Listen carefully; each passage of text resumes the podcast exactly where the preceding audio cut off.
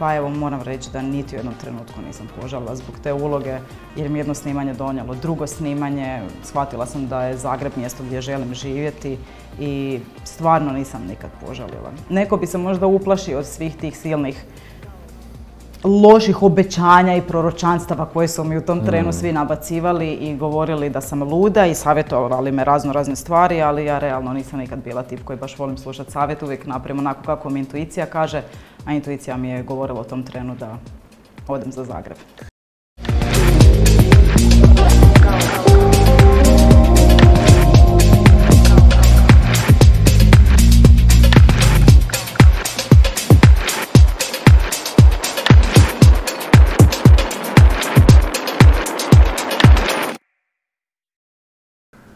Katarina, Bog šta ima? Evo došla malo na priču. došla malo na priču. Da. Sad ja onako se mislim u sebi da, pošto si okružena s ovako velikim brojem kamera, da ti srce jako tuče zato što ti to ovaj, totalno neprirodna ovaj, uloga i pozicija. Pa kako se osjećaš uz ove tri male kamere sada kao glumac, to je glumica? jako opušteno, jako domaće, jako uobičajeno zapravo. Jako uobičajeno. Da, jako lijep taj osjećaj. E, s obzirom da na početku kad sam krenula raditi taj posao to nije bilo tako. Isto kao i kod većine ljudi bi mi to stvaralo nekakvu neugodu i bilo je onako, se Bože, što više kamera, to je ono veće ludilo, ali sada doslovno koliko god da ih je, uvijek sam nekako chill i opuštena. Znači nema baš ni malo treme ovaj, pred, pred nekakav nastup možda ili, ili ispred kamera ili u, ili u kazalištu Kakav ti je sad osjećaj? Mislim, koliko ti sad dugo, već godina glumiš? Ja sam diplomirala uh, 2012. i tijekom još tijekom akademije sam već uh, dosta radila u kazalištu, nešto sam čak sitno počela i snimati, ali trema mi se realno uh, pojavljuje jedino kad kad ne stojim iza nekakvog projekta. To mi je recimo najteže u kazalištu. Pogotovo ako je nekakva premijera i znam da će doći svi moji, a većinom su svi moji užasno kritični, e, znaju mene, znaju da i ja znam biti užasno kritična, pogotovo kad su nekakvi projekti koji mi se ne sviđaju. E, I u takvim situacijama budem jedino onako pod tremom. E, što dalje zapravo se trudim da, da takvih projekata i takvih situacija ne bude, jer stvarno mislim da nema gore situacije nego kad je glumcu koji je jako izložen e, u generalno svom zanimanju, pogotovo u kazalištu pred publikom, kad mu je neugodno. Vjerujem mi, ne postoji gori osjećaj kad stvarno si dio nekakvog projekta koji ti se ne sviđa iz nekog razloga, nekako što bi se reklo, niste kliknuli na prvu mhm. i sad trebaš biti pred publikom i onda kreneš razmišljati, ajme sad je ovoj publici već dosadno, ajme kuže da je ovo glup tekst, kuže da smo mhm. mi loši i onda ti sto stvari prolazi kroz glavu, tako da sam zapravo e, kroz godine nekako naučila e, izabrati projekte tako da u startu već vidim koji bi mogao dovesti do toga da stvarno budem zadovoljna i ispunjena tim projektom ili u suprotnom projekt koji bi mi doveo do toga da mi bude onako neugodno pred publikom. Mhm. A daj mi reci, jel ti, jel ti draže raditi ili kakav ti osjećaj raditi recimo ispred ljudi kad si u kazalištu u odnosu na ovaj, na ovaj zadatak kad, kad si zapravo ispred kamera, a ljudi su negdje tamo iza možda koji, koji mjesec poslije, ne znam, kad, kad kreće hm. to live? Podjednako volim jedan i drugi posao, stvarno volim nekako balansirati i gledati da bude i jednog i drugog. E, jako je lijep osjećaj kad s vremenom shvatiš da imaš već dovoljno utakmica u nogama, odnosno predstava e, mhm. u nogama, da se stvarno dovoljno ugodno osjećaš. E, pogotovo kad je riječ o nekakvoj predstavi koju su užasno puno puta već odigrao, osjećaš se dobro u njoj, super su ti kolege, stvarno nema ljepšeg osjećaja. Još pogotovo kad je riječ o komediji, kad znaš da će ljudi izići van nasmijani, onako u boljem stanju nego što su možda ušli u kazalište, meni stvarno nema ljepšeg osjećaja.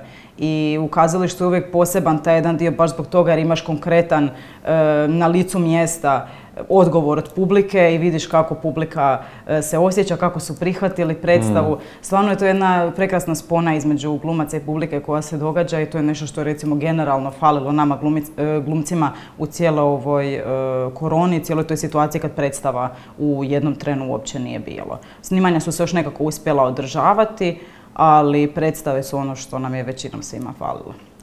Ti zapravo onda kad, kad snimaš ispred, to jest kad si ispred publike u kazalištu, mhm onda imaš zapravo priliku jako brzo reagirati zato što dobiješ feedback od, od publike, Tako. ono instant, jel? A kad si na TV-u zapravo tu reakciju pa nećeš nikad uživo vidjeti, osim možda svojih najbližih koji će kraj tebe gledati nekakvu epizodu ili film, ali u kazalištu je to baš posebno zbog toga.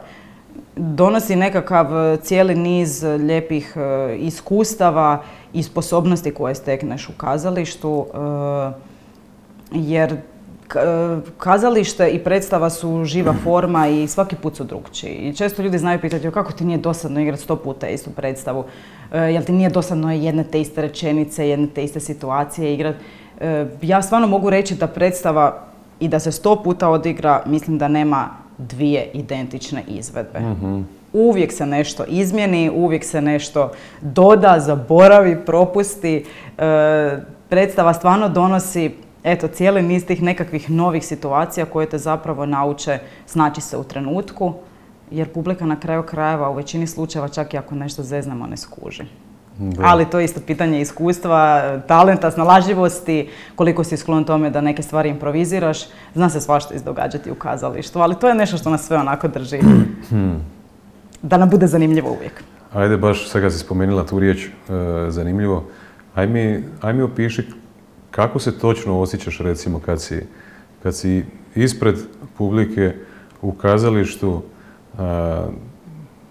odrađuješ taj svoj, svoj dio posla, ti si u toj svojoj ulozi. Naravno, to se zove umjetnost, zato što i, i, radi, se u, radi se umjetnosti. Ovaj, kako se ti kao, kao, kao glumica baš osjećaš u tom trenutku? Ono?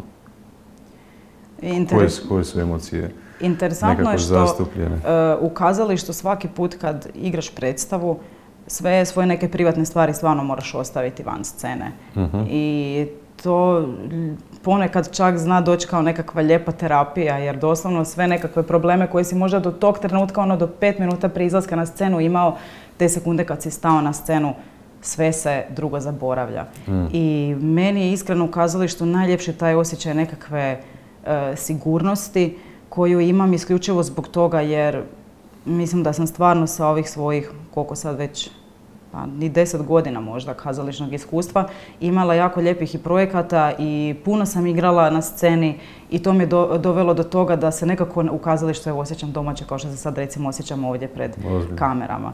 Eh, jedino, kao što sam rekla, kad se ne osjećam domaće i kad sam onako malo na nekakvom eh, klimavom tlu, to je baš kad je ili neki projekt koji možda nije do kraja izrađen ili nije već uigrana predstava ili nešto jednostavno u cijelom tom procesu neštima, onda budem onako možda malo više na iglama, ali mm. jednostavno zbog tih svih predstava koje sam do, do sada odigrala, uvijek znam da će sve nekako super ispast na kraju i da jednostavno samo moram biti smirena.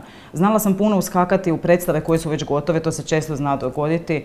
E, recimo neko iz ansambla te predstave iziđe van iz razno raznih razloga mhm. i dogodi se da evo u roku od dva, tri tjedna neko treba uskočiti u predstavu koja je već odigrana 50 puta i ta ekipa je već mhm. uigrana i ti kao novi član trebaš doslovno u dvije, tri probe uskočiti u predstavu od sati po vremena. E, takve stvari neki glumci će možda odbiti, neko će se možda uplašiti. Meni to bude jako lijepi izazov i mogu reći da smo zadnje dvije godine, pa ja mislim da sam u dvije, tri dosta velike predstave tako uskakala u jako kratkom vremenu i baš ta iskustva su mi dala određenu dozu sigurnosti jer sam vidjela Ma, mm. sve se stvarno može. Sve se stvarno može kad vjeruješ u sebe i kad se opustiš. Jer onog trena kad na sceni kreneš paničarit, i kad uh, pustiš da te trema krene obuzimat, stvarno ode sve k vragu, jer onda krene mozak radit uh, na nekakav drugčiji način, krene se opterećivati sa svim nekakvim glupim detaljima, krene razmišljati, ali sad publika skužila da sam u krivu rečenicu rekla i kak te to samo uhvati, krene mozak, mm. mozak toliko radi da jednostavno sve dalje rečenice zaboraviš, sve što si znao više ne znaš i znalo mi se to dogoditi ne puno puta, ali onog trena kad ti se dogodi najgori pakao koji možeš zamisliti. Mm. Tako da sam treba stati na loptu i samo se opustiti i onako.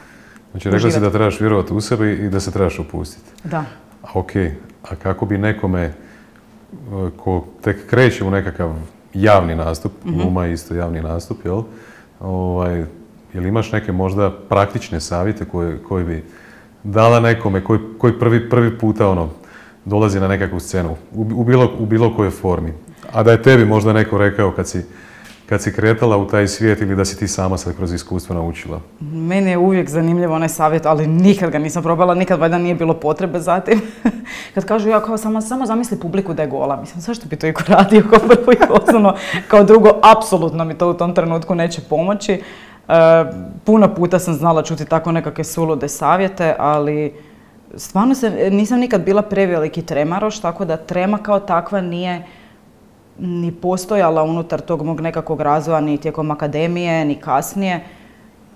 Nisam zapravo nikad morala pribjeći nekakvim tehnikama da bi mi bilo manje neugodno na sceni. Ali što se tiče toga da neko možda kreće u nekakve javne nastupe po prvi puta i da ne zna kako bi se s time nosio, i dalje vrijede ta dva savjeta. Mislim da se stvarno trebaš opustiti i vjerovati u sebe. Pogotovo ako si ono e, klasični štreber i ako si se jako dobro pripremio, nemoj minutu prije bilo kakvog javnog nastupa ponavljati tekst i, i razmišljati o tome. Vjeruj mi, sve znaš, samo pusti, tijelo će svoje odraditi. Hmm.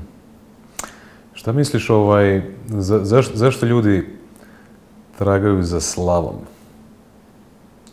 Da li je, da li je to u, u tvom, recimo, profesionalnom krugu, da li, da li vidiš, sad ostaće svi ti ljudi anonimni, nećemo nikoga imenovati, da li vidiš tu potrebu i da li si se neka ti sama zapitala šta to ima u ljudskoj naravi da, da ovaj, traga za, za takim nekakvim statusom, stanjem?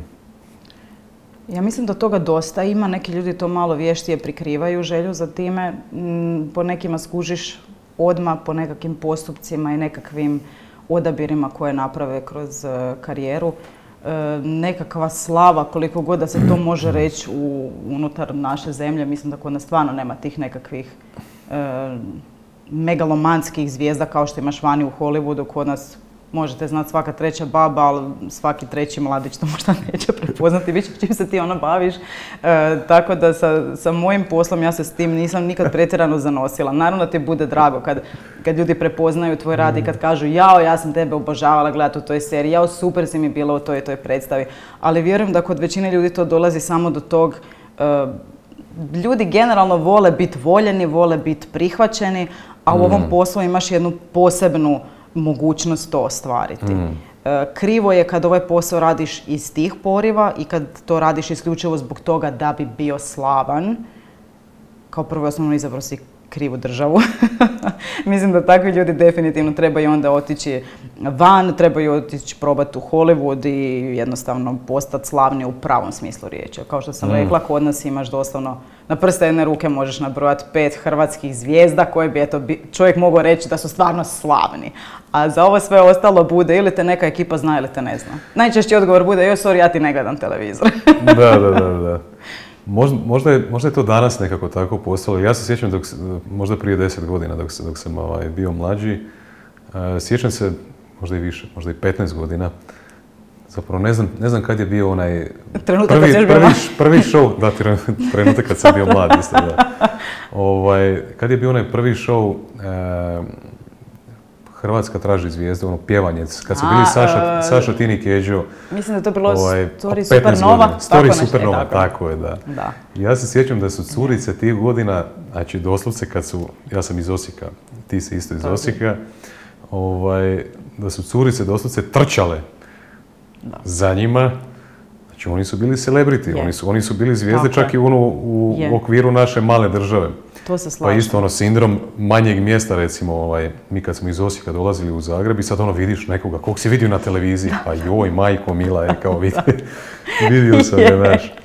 Tako da čak i u okvirima naše države isto, isto postoji taj nekakav ono... Ima, naravno da ima, ljudi te prepoznaju, ali opet kažem, ovisi koja generacija, ovisi s kojim projektom. Može ti se dogoditi da s nekim projektom s kojim si mislio, a ovo će me onako fino uh, proslavit. Može se dogoditi da apsolutno ne, da te ljudi počnu prepoznavati po nečem sasvim desetom. Što si odradio i što misliš da će biti onako kao ok. Tako da kod nas je to stvarno vrlo teško zapravo pričati o tome kao slavi, slavi. I često me ljudi pitaju, kako se ti kao s time nosiš? To nije ni blizu onoga kako je to vani. Znači, mene neće niko sad ako ja idem trčati tu vani po šumi, neće me ganjati paparaci, neće mi niko e, neke stvari radi da se ja sad moram strahovati, hoće me neko negdje uslikati u ovakvom, onakvom izdanju. E, prije je možda to kod nas isto bilo aktualno, prije tih recimo jedno 15 godina, znalo je mhm. svašta izići u žutilu. Drago mi je da sam izbjegla nekako tu fazu u hrvatskom novinarstvu, ali mislim da su novinari u zadnjih par godina pogotovo postali jako, jako korektni i čak ako te negdje i snime u nekakvoj nezgodnoj situaciji, uvijek će ti se prije toga javiti, gle imamo fotke, mi bi s time izišli. E, ne, nema kod nas toga da, da stvarno imaš nekakav ružan odnos zapravo sa, sa novinama i sa žutilom i da si uvijek u nekom strahu da će te neko negdje uslikat jer si slavan. Da, možda, možda se situacija danas i promijenila isto zato što e, znači, društvene mreže su nekakav fenomen koji nije postojao možda prije 15 godina i sad ti danas kao e, javna osoba recimo u, u ne samo u Hrvatskoj, nego u svijetu općenito, općenito ti imaš priliku isto zapravo ispričati sam svoju priču bez, bez, bez ovaj, da, da neko drugi priča tu priču ovaj, umjesto tebe da, da ti nemaš nikakvu kontrolu. Točno tako. da je to isto ovaj, zanimljivo. A, ne znam, pratim recimo tvoje, tvoje storije ili objave na, na, na Instagramu pa vidim da znaš biti onako iskroz ono, prirodna i opuštena i šaljiva što, što mi je ono super ovaj, drago i zanimljivo.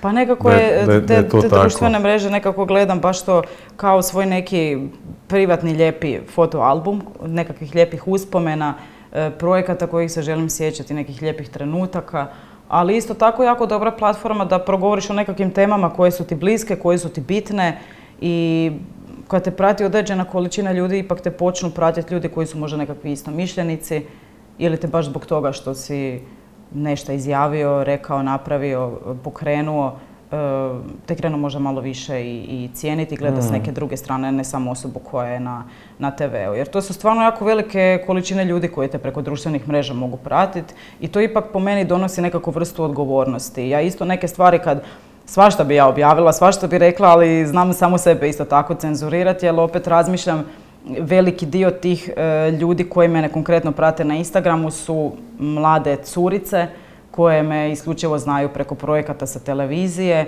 i onda ipak pazim da ako su to nekakvi klinci da neke stvari ipak onako cenzuriram i pazim što ću reći mm. ili da ih potakne možda na nekako razmišljanje o nekim temama koje mislim da ih se tiču. Mm. Ajde, doćemo, doćemo kasnije, jedna vrlo zanimljiva tema, ovaj, tvoj, tvoj novi projekt ili firma, da ovaj mm brand Lilith by Katarina. Baban, pričat ćemo o tome kasnije malo, ali da, da još se zadržimo ovaj, malo na, na ovoj temi ovaj, glume. E, nekako što ide uz, uz, uz glumu, ovaj, e, dosta blisko je i ljepota. I vidio sam da si neki dan objavila e, na svom storiju e, u par navrata si čak, čak bila objavila nešto na tu temu nerealne ljepote. mm Kako je, kako, pogotovo ti si osoba koja zna provesti jako puno vremena, očito i pred šminkerima, e, kostimografima i svašta nešto. E, bila si u nekakvim sigurno našim ovaj, domaćim i časopisima i u novinama i tako dalje.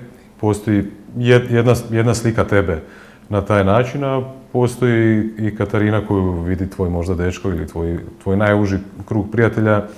Ovaj, nije uvijek to tako glamorozno i naj, ono, ovaj, nije, uvijek Hollywood, jel? I šta ti misliš, koliko, koliko je bitno recimo baš upravo tim uh, mladim osobama koje, koje tebe sad prate, prenijeti tu poruku, jer realno danas ti kad otvoriš Instagram, koju god lokaciju da napišeš, napiši Zagreb, ili top post žene. Da. Ljepota, gole žene i tako dalje. Napiši uh, lokaciju New York, top post, znači gdje god odeš, e... po meni te mreže zapravo samo nas eksponiraju, oni, oni ništa nisu promijenili kod nas, samo su eksponirali naš, našu ljudsku, ljudsku narav nekako, jel? To je baš jedna od tih tema što sam e, sad spomenula da, da mislim da je jako dobro uputiti e, te mlade ljude.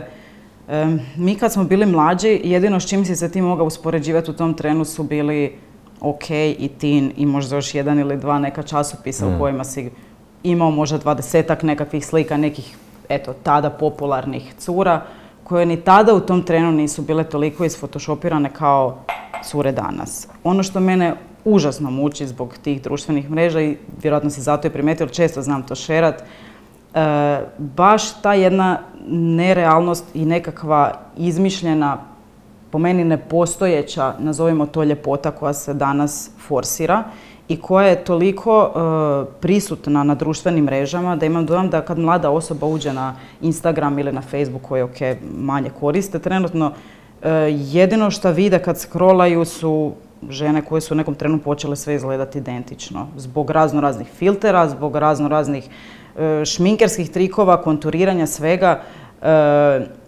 I mislim da u tom trenu te mlade cure izgube nekakav orijentir da to ne izgleda nitko tako. Da sve te cure koje jesu toliko isfotoshopirane i sređene na Instagramu ne izgledaju tako uživo. I to je ono što, što se stvarno trudim e, u svom e, na Instagramu i na društvenim mrežama da me vide i bez šminke i da me vide i čupavu i sa mhm. prištićem i sa ovakvu onakvu. Ne da ja tu sad nešto pretjerano guram i, i, i forsiram, nego jednostavno želim im pokazati, ok, ja mogu izgledati super sređeno, ali ja sam najnormalnija osoba koja izgleda tako kako izgleda i nije me uopće frka to pokazati.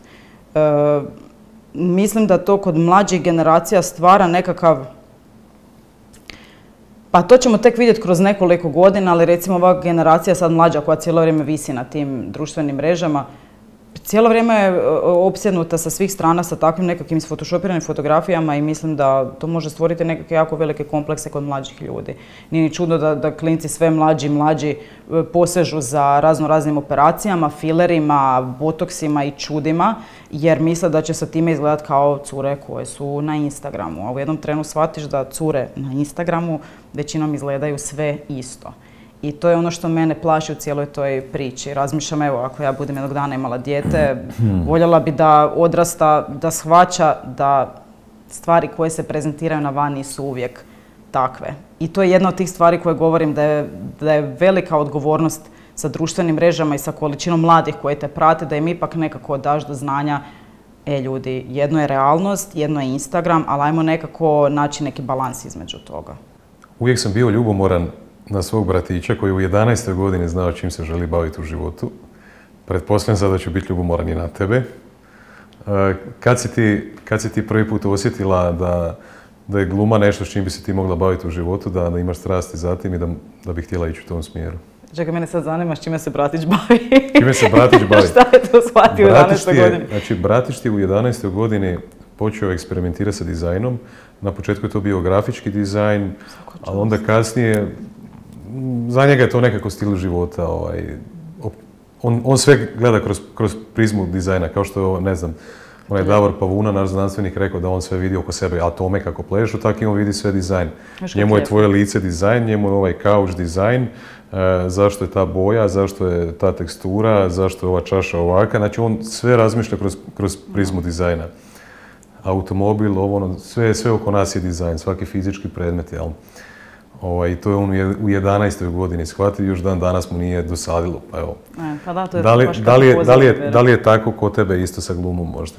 Nije, nije bilo tako. Ja sam od eh, malih nogu nekako bila uvijek dio nekakve scene, nikad mi nije bilo neugodno nastupati pred ljudima, ali nisam hmm. sad ono od malih nogu uvijek govorila joj ja bih htjela biti glumica jednog dana. Htjela sam biti sve ono klasično što su sve cure htjele biti učiteljica jer su u tom trenu opsjednuta svojom učiteljicom i sve na svijetu.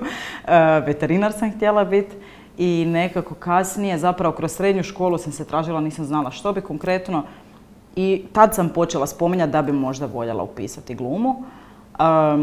s obzirom da sam cijeli život bila jako velika štreberica, uvijek sam imala jako dobre ocjene, roditelji baš nisu bili oduševljeni sa idejom da odem na glumu koja kao, mhm. čemu sad sve te pedice, sad taj trud gluma, što ćeš s time, doslovno. Ček ćeš I nekako sam u tom trenu počela razmišljati, ok, ajde da probam naći e, nešto što je dovoljno kreativno, da opet, opet ostane nekako u e, opusu umjetnosti, a s druge strane možda ipak nekakav konkretni posao s kojim se može živjeti, može zaraditi.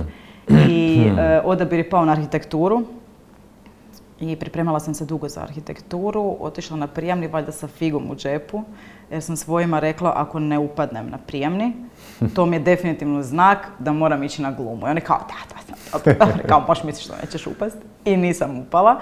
E, bila sam, mislim da sam bila dvije, tri ispod crte sam bila. I bila sam malo razočarana, ali sam s druge strane bila sretna jer mi je odmah bilo ok, ovo je sad definitivni znak da moram ići mm. na glumu. Otišla sam na glumu i upala zapravo iz prve. I nisu roditelji bili oduševljeni na prvu. Trebalo im je par dana da im slegne informacija i evo dan danas još uvijek ne znam s kim su razgovarali u tih par dana jer su odjednom naglo promijenili mišljenje i od onda postali eto, najvjerniji fanovi koji su gledali sve moje ispite, cijela moja klasa je znala da moji roditelji na sve dolaze, na sve naše predstave, na sve. Mama uvijek bila glavna u prvom redu koja plaća na sve, bilo komedija ili ne. E. Ona je uvijek bila užasno ponosna i evo dan danas su e, stvarno, od starta su me nekako pratili, bili jako velika podrška. Tako da nisam znala od malih hmm. nogu. Ajde nam onako u, u, par minutica opiši sad recimo taj put, rekla si da si i kod dijete očito i u školi imala mm. nekakve predstave ili tako nešto, bilo i, bilo i toga i amaterski. Na kraju ovo da si došla do, te situacije da, da, da, si upisala fakultet ovaj, mm. Glumački, jel? Tako je, ovaj, i, I kako je sad ta tvoja karijera tekla dalje, recimo da bi došla danas do ovog trenutka gdje jesi uz, uz, uz televizijske serije, mm jel tako, ovaj, i uz uloge naravno u, u kazalištima. kako je to sve išlo? Je bilo teško ili bilo ovaj, pitanje ono, jo Bože, šta mi, šta mi je to trebalo?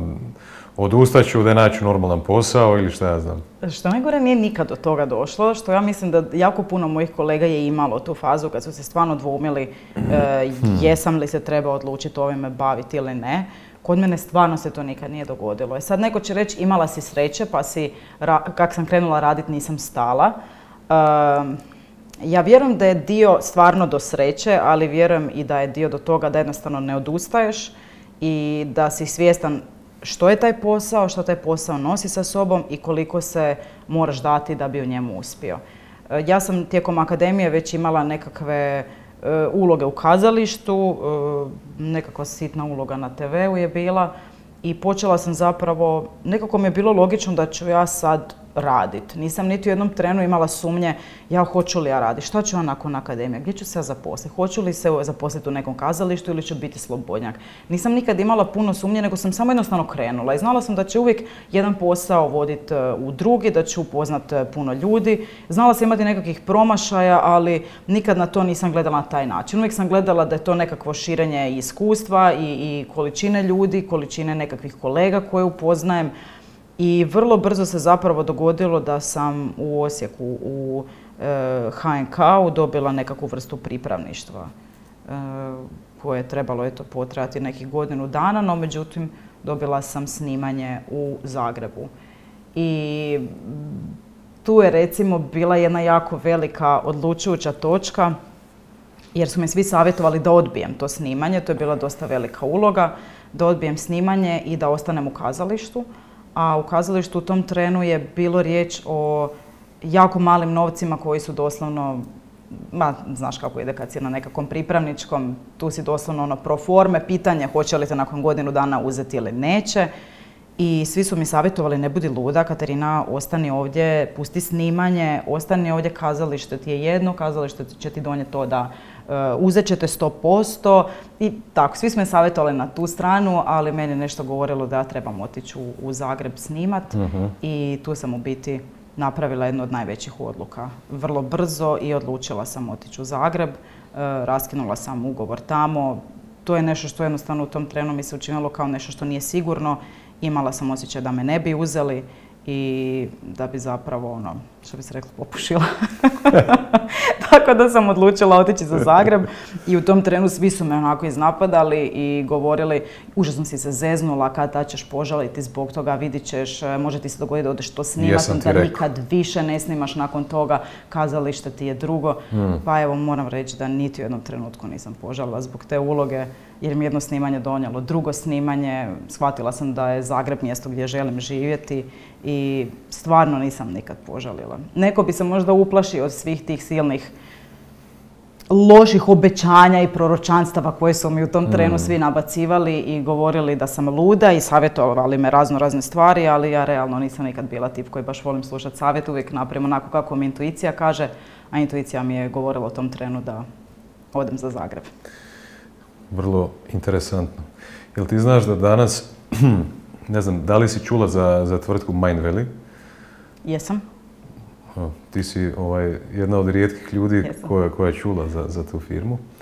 Ovaj, firma se bavi osobnim razvojem i oni jako puno uh, rade treninga, sad puno ljudi bi se ismijalo čak na treninga intuicije i to ne mhm. u, u B ovaj, tvrtkama, nego u A tvrtkama, ono svjetskim od, od uh, Googlea, Facebooka i tako dalje, da ih sad, sad, sad sve ne nabrajam.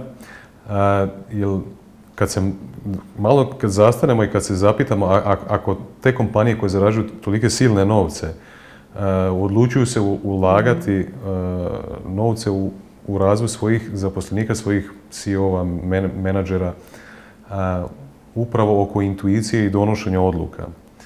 Ja sam jako često čuo uspješne poduzetnike ili uspješne menadžere da upravo na taj način e, se vode kroz svoj, kroz svoj život nekako. E, I to je uvijek, uvijek bilo interesantno. Ali ti kad gledaš e, ishod našeg života zapravo su sve naše odluke. Mi radimo jako, jako puno odluka kroz, kroz dan, od onih najsitnijih, naj, najbenignijih do onih E, krupnih i teških kao gdje ću živjeti, kojim ću se mm. poslom baviti, da li ću biti s tom osobom u vezi, da li je to osoba koja, s kojom ću provesti život, da, li želim dijete sada ili ću ga imati ikada uopće i tako dalje. I uglavnom, uglavnom taj proces donošenja odluka je ovaj, nekako skriven i nama nepoznat. E, I sad mi je to bilo interesantno kad si rekla da, da, da, si, da ti jednostavno intuicija rekla. Možeš možda reći reći e, ljudima koji, koji, koji gledaju sada kako taj proces izgleda, izgleda kod tebe da znaš da si donijela pravu odluku ili si jednostavno možda ne mučiš tim da li je odluka prava ili nije, možda će vrijeme pokazati pa ćeš ti ispraviti kasnije ili šta ja znam. Nekako nisam nikad bila e, tip koji se puno nečka oko nečega. Ako bi nešto na prvu znala da želim to, bilo to lijevo, desno, ako znam od prve da je nešto desno, znala bi da je to ono što mi je intuitivno e, rečeno da je ispravna odluka. I uvijek kad sam slušala intuiciju, e, stvari su se jako lijepo poklopile, uvijek su bile s razlogom. Nekako sam od malih nogu uvijek to slušala, uvijek sam, možda zato što mi i mama tu uvijek govorila da treba slušati intuiciju, hm. ali nekako sam imala uvijek tu sposobnost da pa jednostavno znam, nikad, nikad nisam bila tip koji se previše dvomi. Uvijek sam znala što hoću, čak i kad je nešto, neka potpuno nova situacija, prepustila sam se da ono što mi prvo prođe kroz glavu, da to stvarno bude nekakav moj odabir. Naravno, znala sam za neke puno veće odluke, ono, tumbat po glavi, gledat e, za i protiv, ovo ono, ali uvijek sam na kraju poslušala onako intuitivno. Sad, je li ta intuicija nešto spoj između glave i srca ili šta je to točno? Mislim da je to stvarno neko posebno čulo koje, ti, koje svi zapravo imamo, ali smo oba su ti zatrpani sa tuđim mišljenjima, sa svojim nekakvim očekivanjima, sa očekivanjima mm. drugih, očekivanja od društva, ovoga, onoga. To je toliki jedan splet svega da u trenutku kad ljudi trebaju donijeti odluku, mislim da danas to uopće nije jednostavno. Da, da bi bilo najbolje da se svi nekako onako pročistimo lijepo i dođemo do one svoje najbitnije srži i onda bismo svi znali slušati tu, tu intuiciju. Znači mama ti je rekla slušaj intuiciju, nije ti rekla slušaj mamu. pa uvijek je to nekako spominjalo onako da treba slušati e, da treba slušati sebe i da treba slušati intuiciju i... Mislim da je to jako dobar savjet. Pa mislim da je. Zapravo što sam, što sam starija sve više shvaćam koliko je to bitno. Meni se recimo znalo jako često događati kad sam bila e, mlađa. Dobro, sad, sad mi se moram priznati, već dugo to nije dogodilo, ali recimo kad kad ne bi znala hoće li hmm. e, dobiti neku ulogu ili hoće li se neki projekt ostvariti, a bilo mi je užasno bitno, mhm. e, zna mi se dogoditi da sanjam i da mi točno u snu kaže kako će biti. Znači, ono, doslovno sanjam, dobit ću poziv, neko će mi reći tim i tim riječima da sam dobila ulogu I to bi se stvarno tako i ostvarilo. I onda kad sam mami to bila jednom iskomentirala, onda sam ona počela zezati da je to ta naša vještića strana u familiji, da je to od uvijek bilo tako, da to znala i ona, isto tako sanjati i baka i, sve i, se sve, sve žene, sve se u snovima rješava. Tako da ja jako svoje snove onako znam ozbiljno shvatiti, pogotovo kad su u pitanju te nekakve odluke ili nekakve e, bitne prekretnice u životu. Da, to sigurno podsvijest nešto vrti. Nešto, nešto, nešto vrti. Ja sam sigurna da da. Ovaj, pa ajde, kad smo već kod odluka i intuicije, e, kada, je, kada je došla ta odluka da, da uz, uz ovaj glumački posao e, krećeš i u nešto novo, a to je tvoj brand e, Lilith mm by Katarina Baban. Možeš nam reći nešto, nešto više o tome. Kad je to krenilo, šta je to točno, koja je tvoja uloga u svemu tome, pa ćemo, pa ćemo raspakiravati dalje.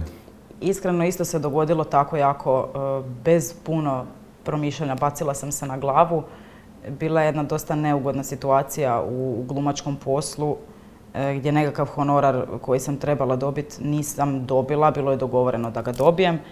I ja sam u tom trenu vrlo brzo zapravo shvatila da sa tim poslom, kad si slobodnjak, znači kad nisi u stalnom kazalištu, nego si slobodni umjetnik, da je to jedna jako nestalna pozicija. Ti mhm. možeš užasno puno raditi, možeš jako lijepo zaraditi, ali se isto tako može dogoditi da nakon godine koja je bila super uspješna, iduće godine se dogodi da ne uleti ništa veliko i da ono, sjediš doma i ne radiš. A s obzirom da nisam tip koji ništa ne radi, nego jednostavno uvijek moram biti u nekakvom movingu, u tom trenutku kad se ta situacija dogodila sam shvatila da zapravo ne želim ovisiti o drugima i da ne želim ovisiti o tome da mi neko drugi daje ulogu, da mi neko drugi daje priliku, da mi neko drugi da mogućnost da budem dio nekog projekta, e, nego sam odlučila uzeti stvari u svoje ruke.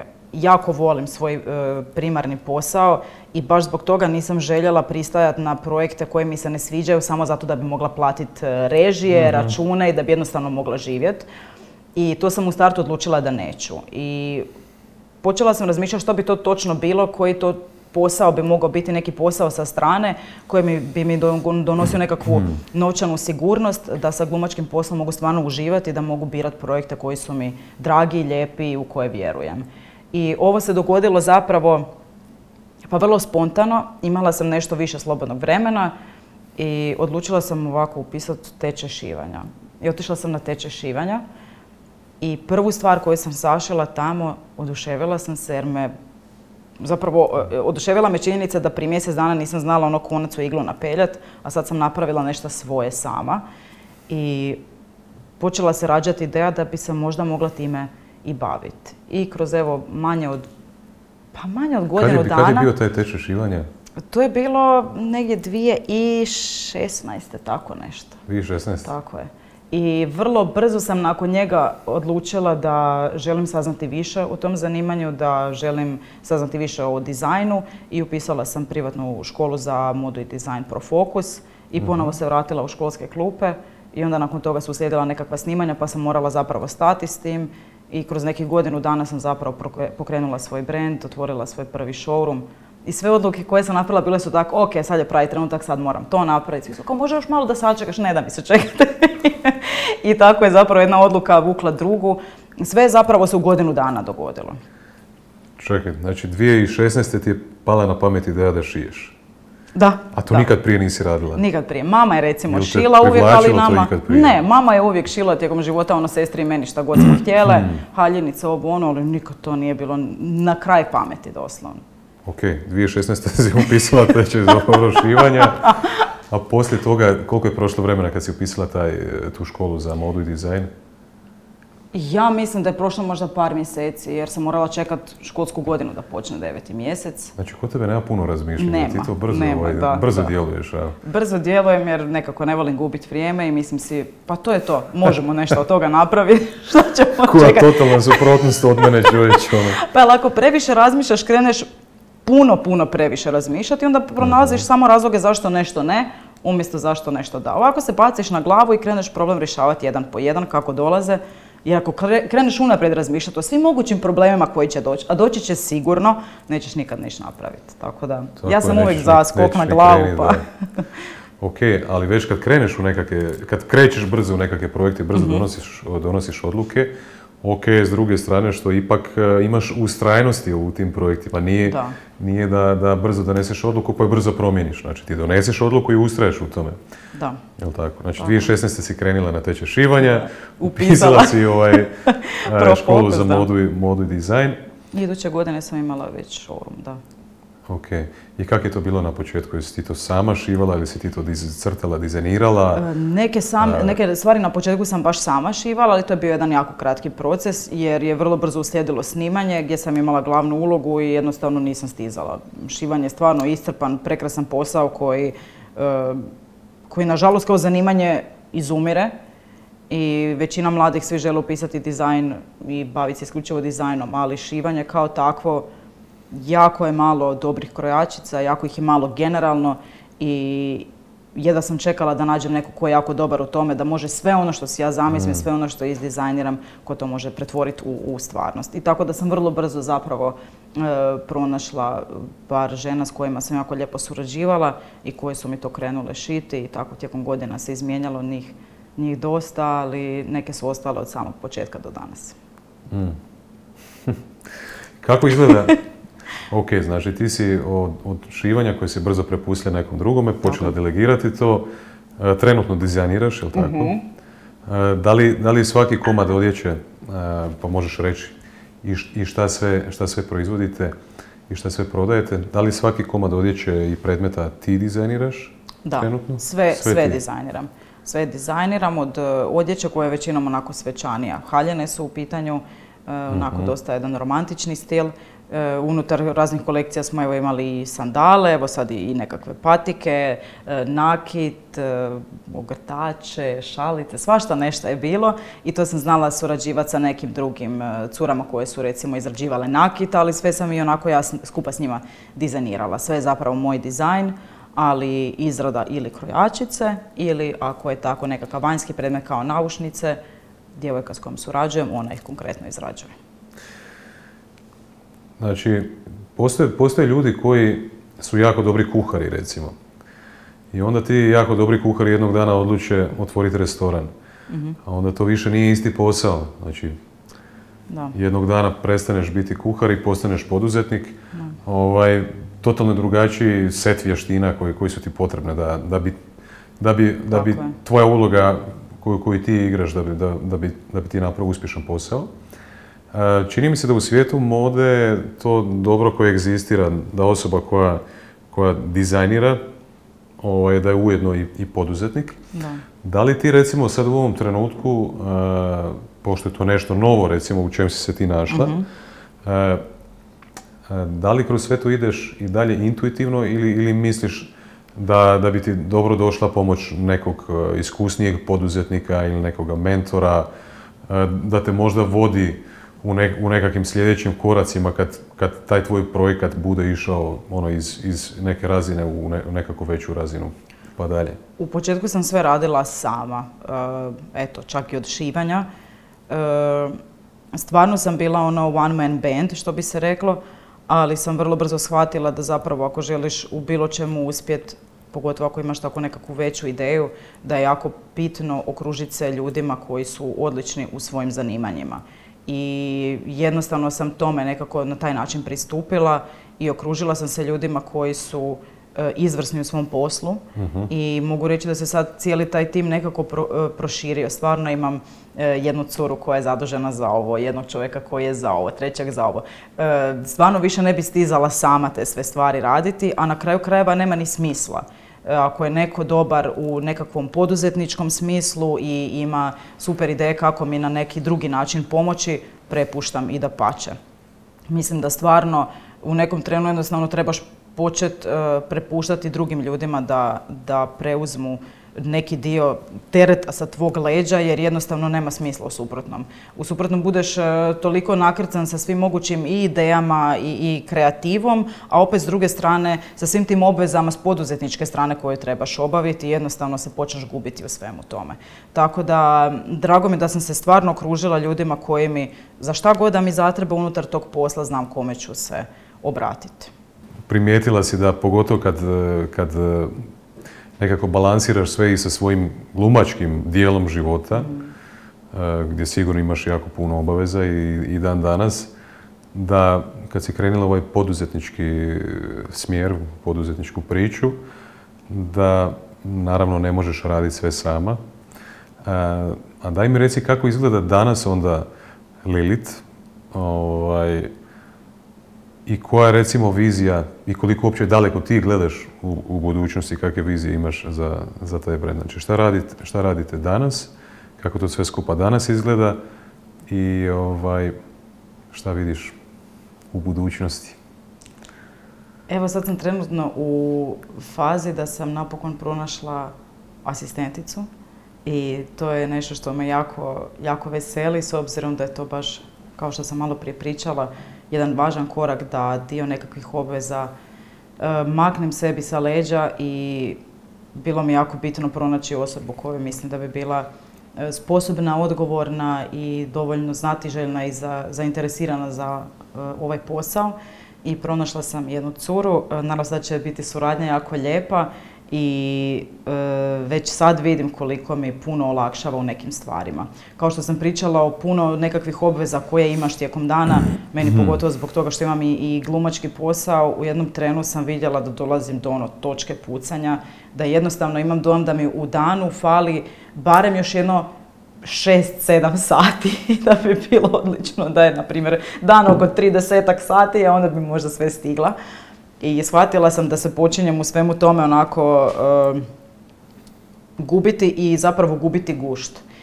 To me malo uplašilo i zapravo sam shvatila da je sad pravi trenutak da, da pronađem nekoga ko bi mi u svemu tome pomogao.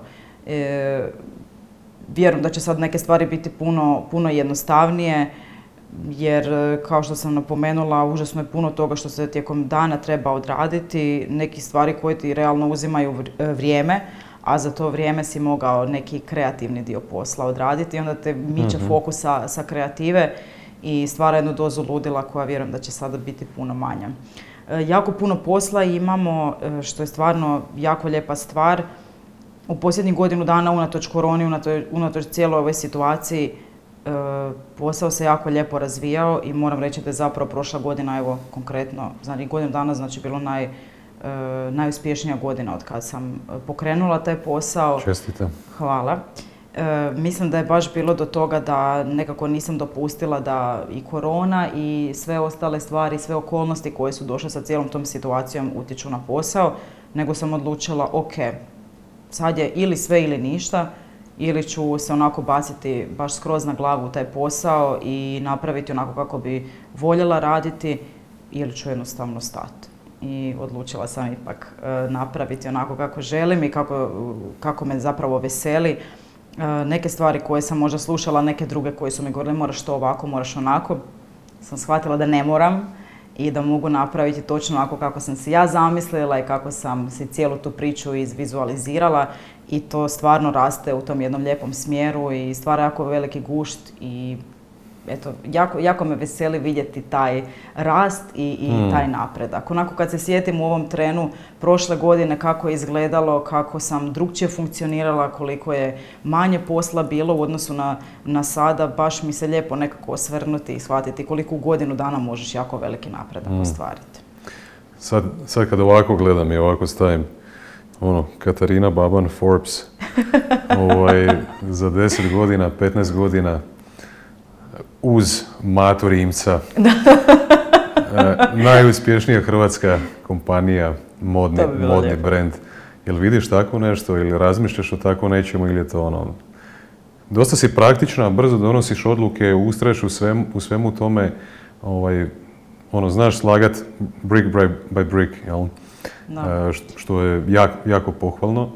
Ovaj, ali da li, da li imaš takve neke aspiracije? Ili... Nemam tako nekakve megalomanske ideje i, i viđenje svega toga. E, volim koliko god djeluje da, da neke stvari dosta brzo napravim.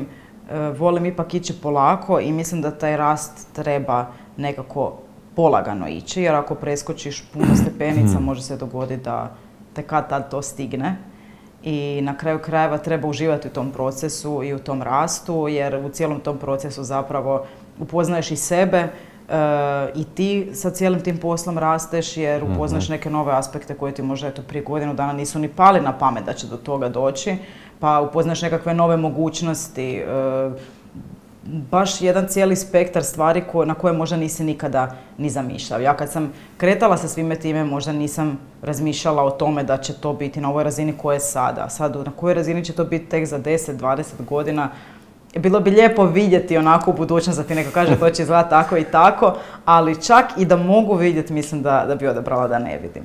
Da ne vidiš? Da, ne. ne. Ozbiljno? Ne, nekako baš me veseli to što, što ne znam i što ne znam kako će to izgledati. Ne bi voljela da mi neko kaže, e, za 20 godina ti ćeš sa, sa svojim brendom to i to postići. Nekako volim, volim pustiti da, sam, da se sama iznenadim i da sama onako se veselim svemu tome. Jer mislim mm. da je užasno bitno u cijelom tom procesu ipak osjećati nekakvu emociju i da je jako bitno kad uvijek imaš nešto čemu se veseliš. Mm. Uvijek imam nešto što zamišljam, što vizualiziram, o čemu e, puno razmišljam i kažem ok, do tog i tog datuma bi voljela postići to i to. A onda kad dođe taj datum i kad to stvarno ostvarim, stvarno budem sretna, budem ispunjena, budem ponosna na samu sebe, ali si uvijek nekakvu novu stepenicu zadajem nakon te koju mm. ostvarim. I vjerujem da to uvijek tako treba biti. Da ti za, za 3, 4, 5 godina, sad ovisno o, o tvom razvoju, recimo tog projekta, da ti neko dođe i kaže ono, ja bi uložio 5 milijuna eura u brand. Uf, to, me već neko ti pitao. ti si i dalje zaštitno lice, želimo ovaj, na tebi i dalje to graditi, ti ostaješ CEO, uložit ćemo te novce, dovešćemo neki tim ljudi koji ima nekakve ideje kako, kako pomoći tome da se to razvija. Uvijek bi moralo ostati onako, što bi se reklo, da je to 51% moje. Da je 51% tvoje. 51% moje, da je to i dalje da sam ja većinski vlasnik.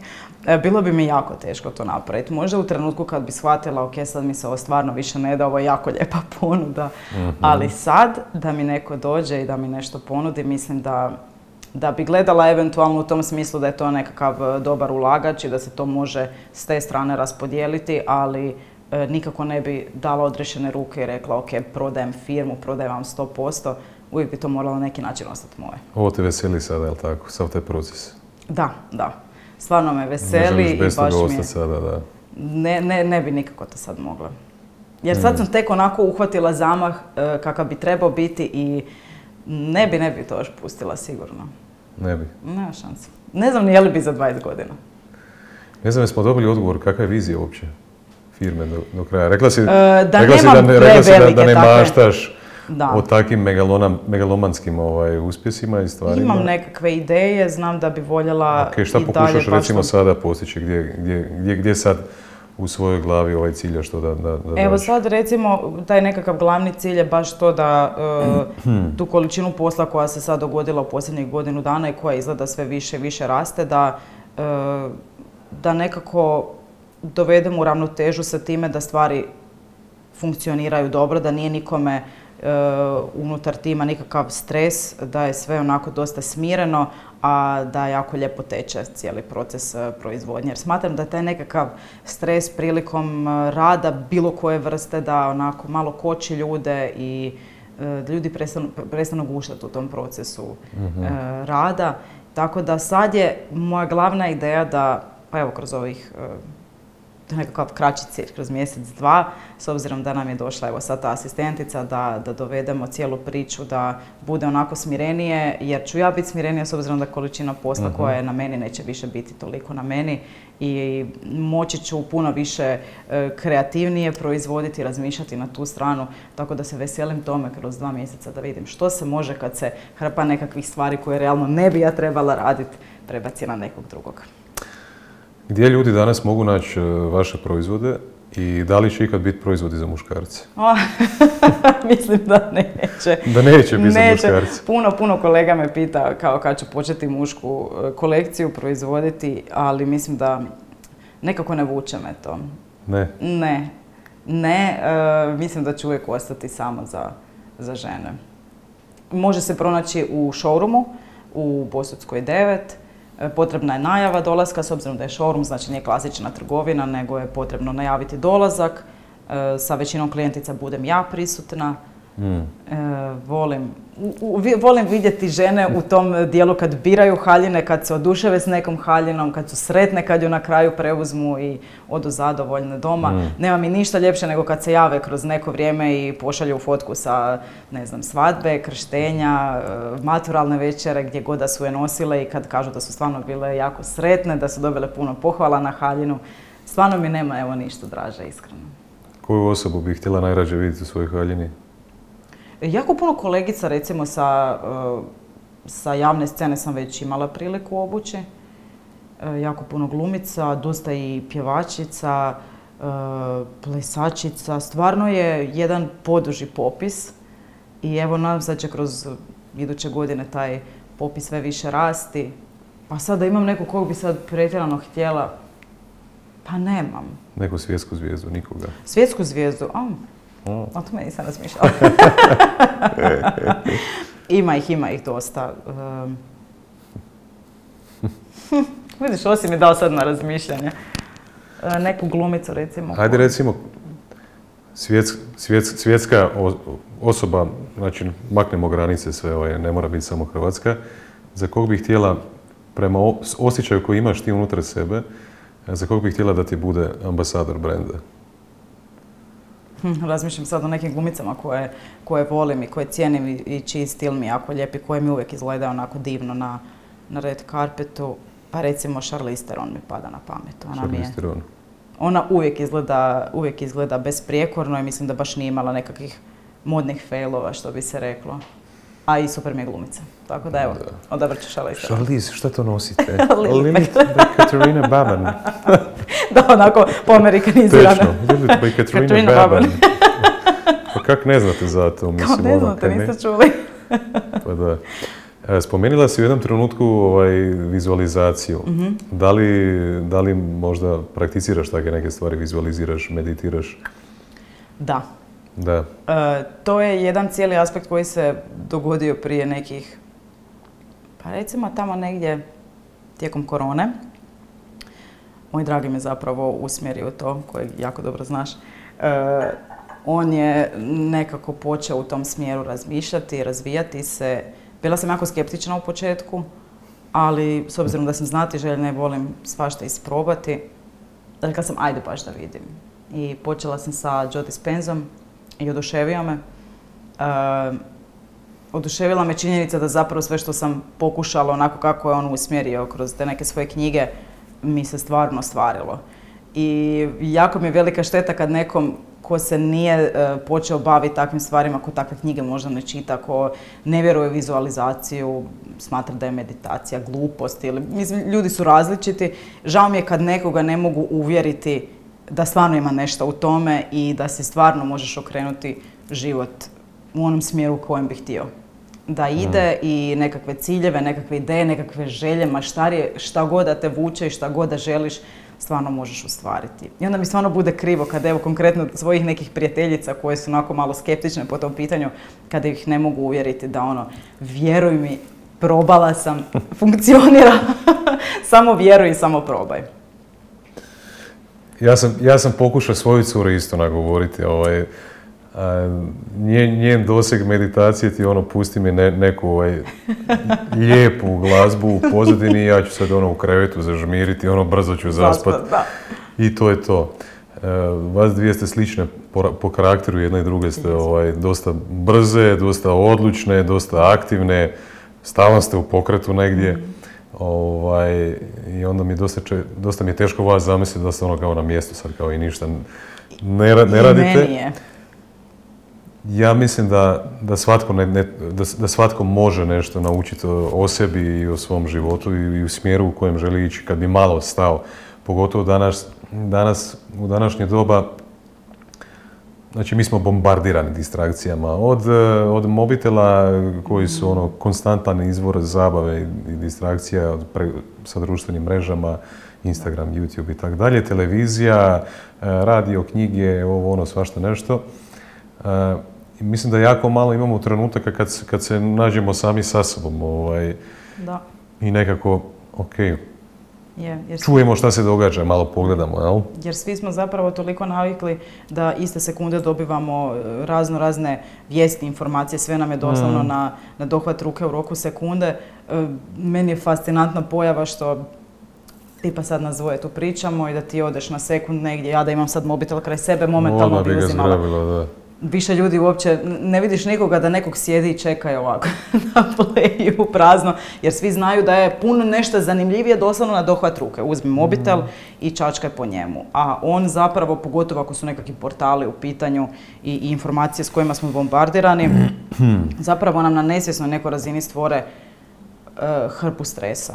Ja se sjećam sebe u trenutku kad je počela cijela karantena, onda se onaj potres dogodio. Uh, ja koja inače ne idem po portalima, ne čitam vijesti, ne, ne pratim dnevnik, nama je dnevnik cijelo vrijeme bio upaljen. Odjednom nas dvoje smo ljudi koji prate dnevnik, mm. svake sekunde provjeravaju, ajme udario još jedan, ajme si osjeti ovo. Svi smo konstantno bili ludi od toga do, do jednog trenutka sam rekla nešto sad stvarno dosta. Ono, gasim sve, ne želim, jer u trenutku kad nisam bila pod stresom bi si radila stres iz mm. toga. I to je nešto što, to je veliki primjer korona i potres, ali sitni primjeri su vidljivi svaki dan. Ti ćemo odeš na bilo koji portal, neće ti iskočiti deset prekrasnih lijepih vijesti koji su se taj dan možda negdje u svijetu dogodile, nego su vijesti isključivo loše. I ti htio ne htio, kažeš ma ne, pa mene to ne dira, pa to se ne događa meni. Da, ne dirate, ali ti stvara nekakvu vrstu e, mišljenja o tome, nekakvu agresiju zbog toga jer se tamo nekom nešto loše dogodilo, tuge jer je neko poginuo, ovo. To, to su mm. hrpe informacija koje realno uh, htio ne htio utječu na tebe. A doslovno po navici, ono, ljudi se razbuđuju s time. Zvoni alarm, kako ćeš se razbuditi? Pa odem pa malo prolistam po Facebooku ili odem na nekakav portal pa malo pročitam i ti si od sekunde kad si se probudio postao zapravo reaktivan na sve te stvari. Da, i, stalno, si, stalno si u nečoj tuđoj priči, nikad nisi u svojoj priči. Stalno Jesi živiš, vidio kak je ovima tamo. Živiš pa živote drugih ljudi, ne živiš svoj život. Ono, nisi, kako se kaže, na hrvatski deliberate, znači nisi uh, odlučan oko toga kako ćeš usmjeriti svoj život, zato što stalno ti nešto izvana dolazi i ako si reaktivan, ovaj, nemaš tu mogućnost da, da se ok, kažeš, ajdemo malo stati na loptu, idem vidiš kako se ja osjećam, što se događa, gdje ja želim ići i tako dalje. A daj mi reci, s druge strane, uh, primijetio sam da si velika radoholičarka, mm. jel tako? Da. ovaj, osim tih društvenih mreža, ja znam sam po sebi, pa evo, postavit ću, postavit ću to pitanje i tebi isto. Um, kako je moj prijatelj rekao, ovaj, da su, da su mane su prenaglašene vrline. Dobro. Znači, netko ko je jako radišan, pređe u, nekak, u nekakav ekstrem možda radi radoholičarstva, gdje isto opet s druge strane distraktaš se recimo sa mobitelom, distraktaš se sa društvenim mrežama, svijestima i tako dalje. E, zapravo jako puno ljudi se distrakta sa poslom mhm. ovaj, da, bi, da, bi, da bi pobjeglo od sebe mm, i da bi možda to isto koristilo kao nekakve emotivne štake. Neki ljudi recimo jedu, ono pretjerana hrana im je nekakva emotivna štaka. nešto se događa unutar tebe, ali ti nemaš vremena stati ili mhm nemaš svijesti da, da bi trebao stati malo popričati sam sa sobom. Da. da li si malo se ovaj, zapitala u tom dijelu, pošto vidim da sad meditiraš recimo i da, da, da, da ipak imaš nek, nekog vremena sa sobom. Znala sam da često tijekom... Opet moje dugačko pitanje. ali shvatila sam što želiš. okay.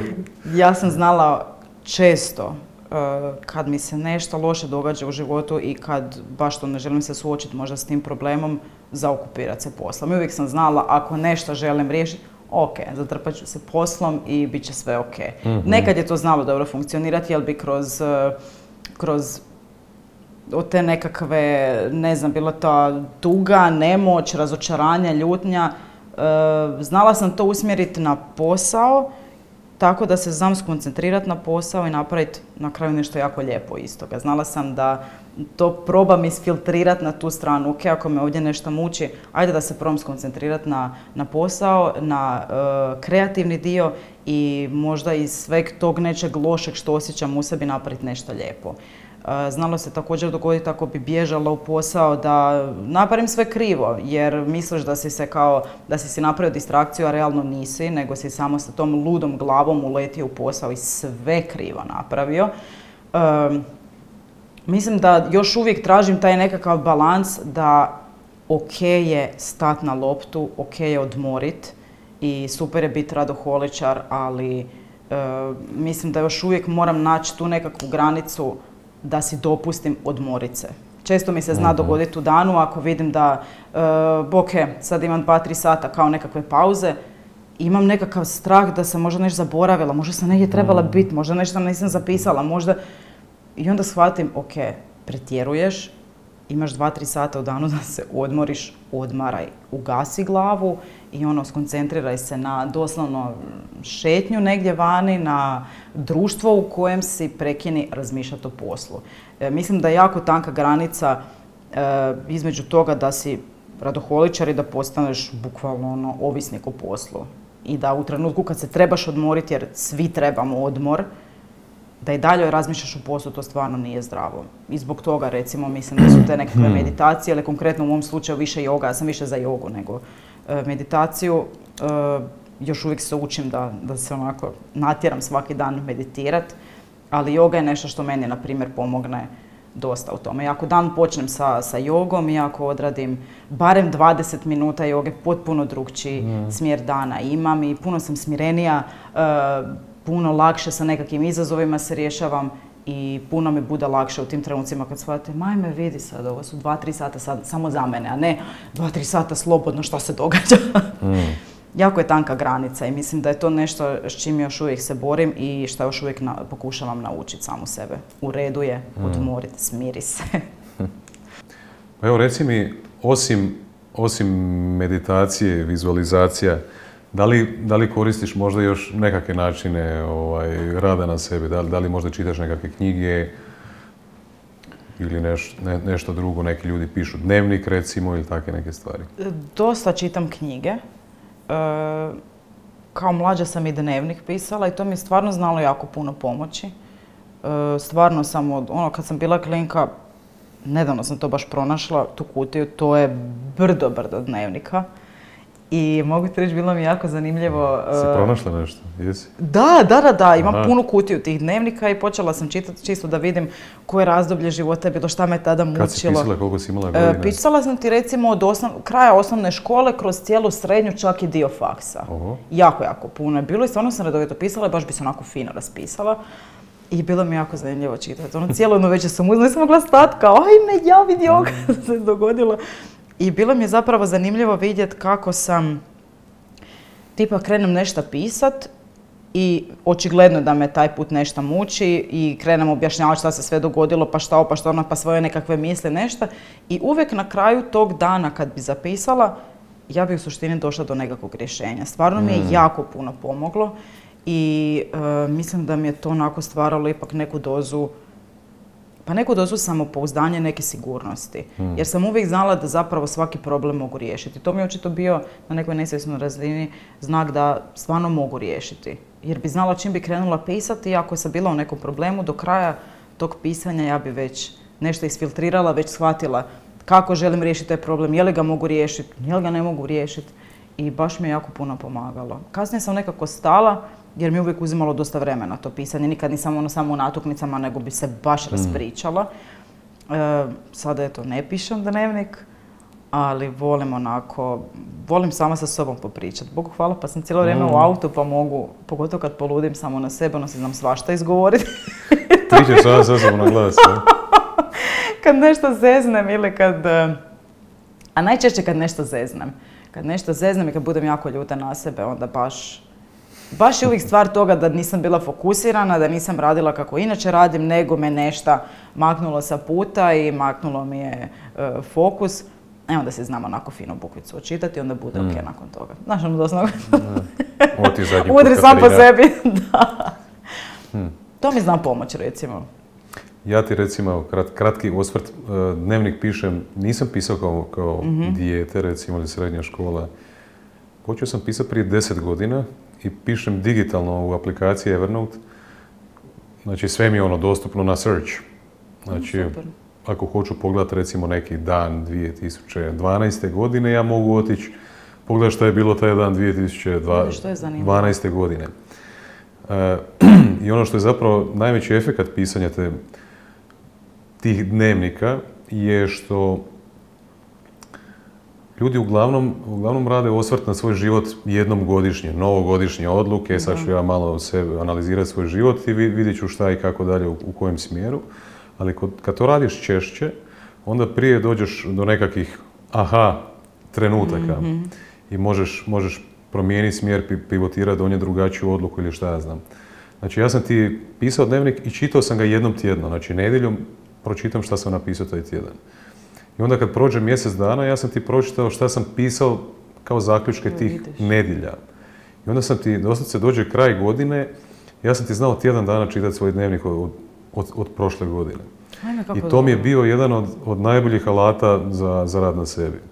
Iskreno ću ti reći da sam u zadnje vrijeme malo ovaj, posustao, znači i, dalje pišem, ali sam izbacio ovaj dio čest, česte refleksije. mm Jer ta refleksija u njoj je zapravo naj, najveća moć. Ti možeš nešto napisati, možda ima neku blagu terapeutsko kao, da, da, kao nekakav osjećaj da si nešto s nekim podijelio, nisi s nikim, nego sam sa sobom negdje si to mm. izbacio. Ali ovo, ova refleksija je jako bitan proces, pa ono, čisto za nekoga ko ko možda nije ovaj, do sad to pokušao, pa, pa, da, pa da proba, pa da vidio, baš me zanima, napišite u komentarima ovaj, da, li, da li je neko probao i, ovaj, kako, vam, kako vam to izgleda. To je super ideja, pogotovo ako mm. imaš nekakav veći problem koji te, koji te ono mori i misliš da ga ne rješavaš već neko vrijeme zapravo kad prođe neko vrijeme shvatiš da si ipak na neki način napredovao i da si neke stvari ipak promijenio. Pa znaš kakvi smo ti mi ljudi, mi ti, dosta smo mi, e, jako smo subjektivni i zapravo imamo jako malo svjesnosti o samome sebi, ovaj, ne, ne vidimo se jasno i onda upadnemo u nekakav lup, uopće ne znamo izaći iz njega i ovo ti daje kao nekakvu sposobnost da se malo makneš, da, da sebe pogledaš onako kao, aha, objektivnije kao nekim drugim očima, jel? I onda skužiš da ti se neki Petrni recimo ponavljaju, aha, zašto se sad stalno tako osjećao, zašto u toj situaciji tako. I ono, vidiš, jednostavno neke stvari isplivaju na površinu i onda kažeš, aha, eto, moram promijeniti i napravit ću ovako. Jako dobro ideja, moraš mi reći to, kako se baš probati. E, da. Da, to je A, dobro. Hajde možda za, za, za, za publiku, a, rekla si da voliš čitati knjige. Mhm. Koje su, ti knjige recimo ostale onako ovaj, u pamćenju, da su, da su ti bile najupečatljivije i koje, koje teme voliš, voliš čitati? Trenutno, e, znači od Joe Dispense, pa sve njegove. Sve koje ima više manje su, ako niste pročitali jednu, u drugoj se nekako vraća na prvu i obrnuto.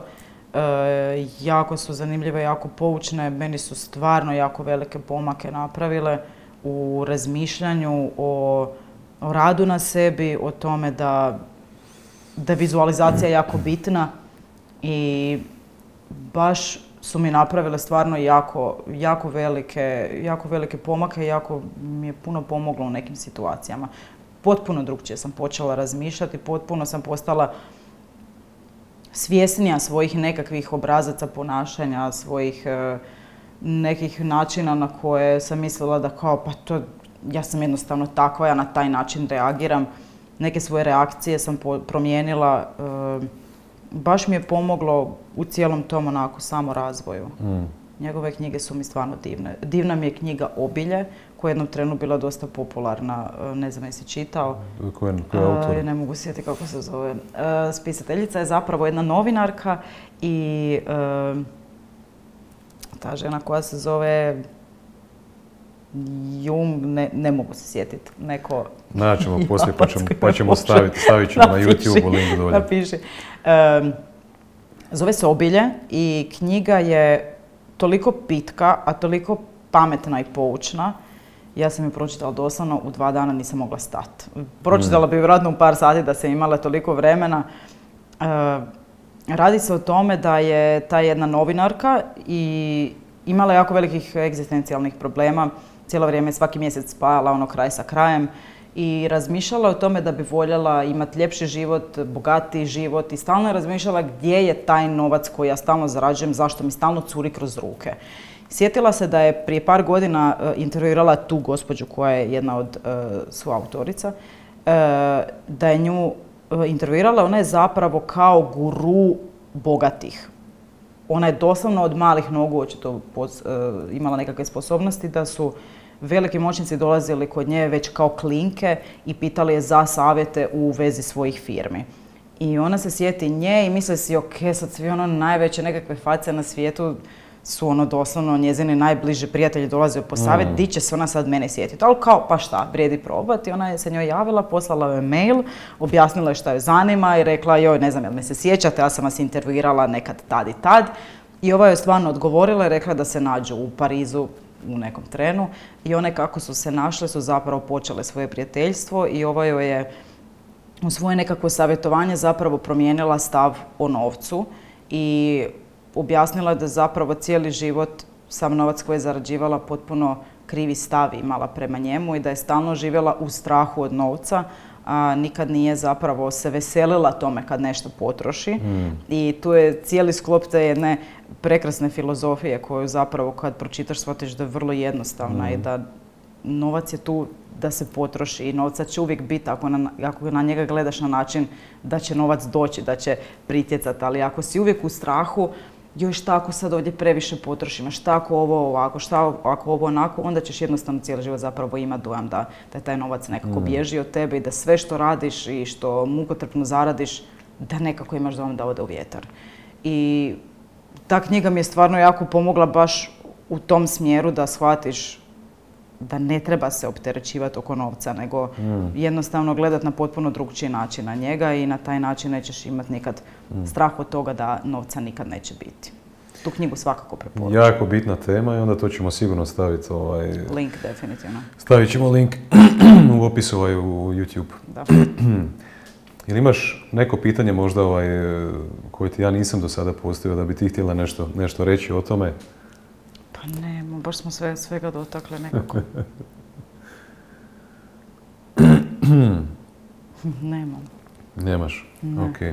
Zadnje pitanje koje e, se ustalilo već sada i već i ću govoriti da se ustalilo, pa neka bude to tako, e, pošto je ime, naziv emisije Lud ili Life of Our Dreams, e, pa pitam tebe isto kako izgleda život iz tvojih snova. izgleda hm, smireno, što možda trenutno mi sada ne izgleda tako, ali je definitivno nešto što, e, čemu težim i ja sam jedna od onih koji razmišlja pa kad si mlađi nekako upregni sve snage i, i radi da bi kasnije to možda mogao imati nekakav smireniji, lagodniji život. Mm. E, voljela bi dalje raditi oba posla, e, u oba posla uživati i jednostavno onako biti, biti, živjeti u trenutku i biti ispunjena. Eto. Mislim da je nekako to u biti suština svega. Definitivno. Koja nije jednostavna i vjerujem da bi to... Definitivno da je. Da. Biti onako ispunjen, e, ne, ne vidim se kao joj, voljela bi ono, ništa ne raditi, da me baš boli briga, da imam novaca, da ništa ne radim. Ne, uvijek ću voljeti raditi i sigurno sam da ću stvarno mm. raditi ono do zadnjeg dana. Mm. a sad bio to rad, bio to rad na sebi, bio to rad konkretno na poslu, bio to rad u nekakvoj bašći. Mislim da, da uvijek treba raditi i da nekako baš nema spasa u tome da, da mm. ljenčariš. Ja sam jednostavno tako. I mislim da, da, da, kroz rad možemo svi ostvariti lijepe stvari, ali je zato vrlo bitno da radimo ono što volimo. Jer ona e, rečenica koju svi znamo i koju svi stalno ponavljaju, ako radiš posao koji voliš, nećeš raditi dana, stvarno ima nešto u tome. I mislim da je to užasno bitno s obzirom da nam posao uzima jako veliki dio dana i samim time jako veliki dio života. Mislim da nema gore stvari nego kad ljudi rade posao koji, koji ih ne ispunjava, koji ih jednostavno ne veseli. Mm. Nema gore stvari. U mojoj glavi barem. Mm, slažem se s tobom. E, Katarina, hvala ti što si ovaj, danas razgovarala sa mnom, što si bila moja gošća. Hvala što si Mislim da si jedno onako veliko osvježenje na, na, na našoj javnoj sceni. Ja bih htio da ljudi e, možda sam ja isto u jedno vrijeme ja, jako puno maštao o nekakvim Bill Gatesovima i Elon Muskovima i tako dalje. Lijepo je to, lijepo je, lijepo je maštat, ali ja želim ljudima možda i približiti jednu drugu stranu da, da u manjim dimenzijama možeš pronaći nešto oko čega imaš strasti, uh, oko gdje možeš zaraditi lijepe novce. Isto sad pričala si o jednoj priči isto ovaj, uh, o novcima koji su isto jako bitan i sastavni dio ovog života, jel tako? Ali u, malim dimenzijama naći nešto što, što te veseli, uh, uživati u, tom procesu, razvijati, stvarati iz dana u dan i naći taj mir što si ti rekla. Ovaj, ja bih volio da se ljudi više ugledaju na, na nekoga kao što si ti, a ne, ne da svi sanjamo nešto, nešto što je tamo trenutno u Americi, ovaj, pa možda jednog dana i dođu do te Amerike. A, ako uspiju, ako uspiju ovaj, naučiti nešto i poslušati nekoga kao što si ti. Hvala, ti puno što si me zvao. E, Baš mi je bilo divno. E.